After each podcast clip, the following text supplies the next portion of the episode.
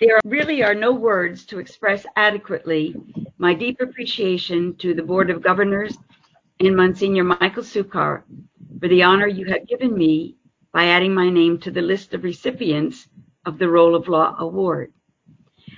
I am humbled and privileged to join such renowned company.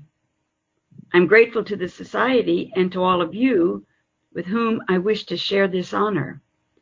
For I have been blessed to witness your profoundly good and generous spirit in your dedication and devotion to canonical ministry in our church.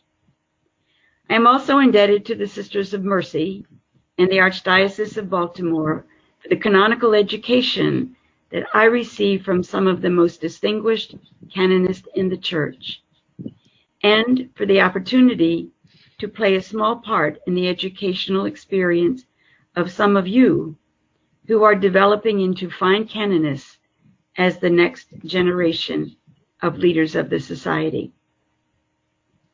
In thinking of what I might reflect upon this evening, I was drawn to the Society's Constitution and its description of the intent of this award to choose someone in our midst who best exemplifies the ideal spelled out in the preamble of the Society's Constitution. The preamble goes on to proclaim our desire to promote the use of every method of serving God's people that comes under the concept of law, always mindful that church laws ought to be pastoral in character and made only to serve the people of God. If in some small way I have been able to exemplify this ideal, I am truly grateful, for it is also a fundamental Christian ideal. We are disciples of Jesus, who defined his own ministry as that of one who seeks to serve and not to be served. So it is essential always to recall this self definition in whatever circumstances we have been granted to serve Jesus and his church. Especially in such a specialized field as canon law, in which only comparatively few of us among the faithful have had the opportunity to become educated practitioners of the law, it is crucially important to recall Jesus' reminder to his disciples that those among them who would be first must be the servants of all. Happily, reflecting the Second Vatican Council's Communio Ecclesiology, the Code of Canon Law incorporates the sense of Jesus' teaching when it states in Canon 208 From their rebirth in Christ, there exists among all the Christian faithful a true equality regarding dignity and action by which they all cooperate in the building up of the body of Christ according to each one's own condition and function. This common existence of the Christian faithful precedes all differences of function, charism, and office. In my own varied experience as a canon lawyer, I have found among the most gratifying elements of the revised code its fidelity to the conciliar notion of the church as a community of great diversity whose members within the universal community make up other communities within the whole, which have their own dignity, rights, and responsibilities.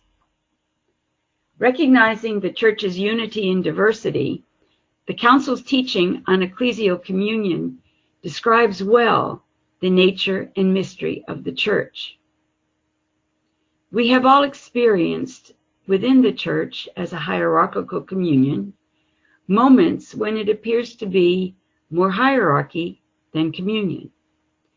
Yet our law accepts the existence of and defends the importance of diversity as well as unity for the common good and the orderly character of ecclesial life. Of special interest to me as a woman religious especially in my current ministry, is the body of law within the code dealing with institutes of consecrated life and societies of apostolic life that respects the rich diversity that exists among religious institutes and societies.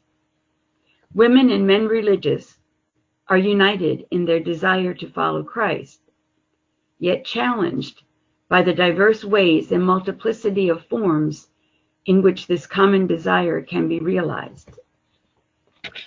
The final report of the Apostolic Visitation of Women Religious in the United States and the joint final report of the Doctrinal Assessment of the Leadership Conference of Women Religious highlight the importance of mutual relations between bishops and religious as a service to ecclesial communion through what Pope Francis describes as experiences and interactions of encounter and dialogue.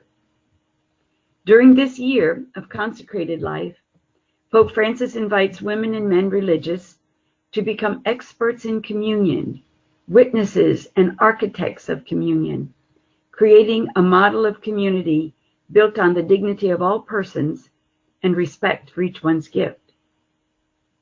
He urges religious to listen to the Spirit in seeking ways to respond to the challenging realities facing many institutes in the United States and Europe as they embrace the future with hope.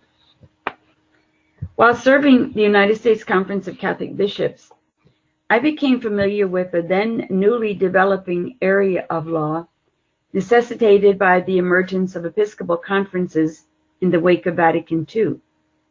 Their incorporation into the revised code was only the beginning of a struggle on the part of both the Holy See and the individual Episcopal conferences to understand their roles vis-a-vis each other in strengthening ecclesial communion around matters calling for unity or unity in diversity.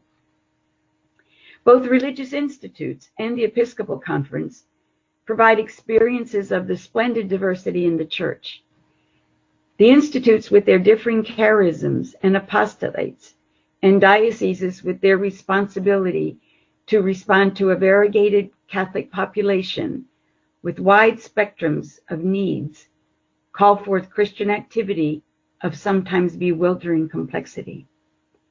In whatever ways canon law can serve the living of these charisms and the response to these needs, it is our duty and our blessing to be of assistance. On a more local level, the implementation of the structures which provide opportunities for shared responsibility for laity, religious, and clergy in the governance of the church in dioceses and parishes has only been partially achieved in many places and in other places hardly achieved at all. These participative structures are a means of pastoral revitalization assisting the church in carrying out its mission. This is an important area of church life in which we, as a society, have made valuable contributions over the years. Today, we might look for new and fresh ways to promote the fuller use of these means of participation as instruments of dialogue and experiences of community. The strength of the church is found in communion which is the real source for witnessing the mutual relations among the disciples of Jesus Christ.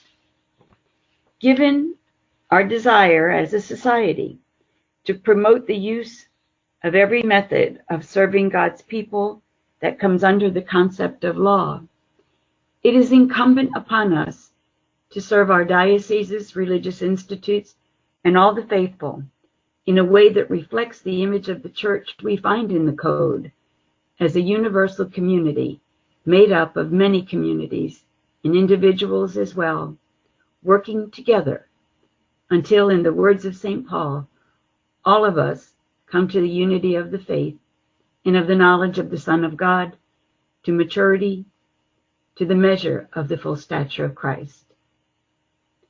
As we approach the opening of the extraordinary Jubilee of Mercy, a proclamation of Pope Francis close to my heart as a Sister of Mercy.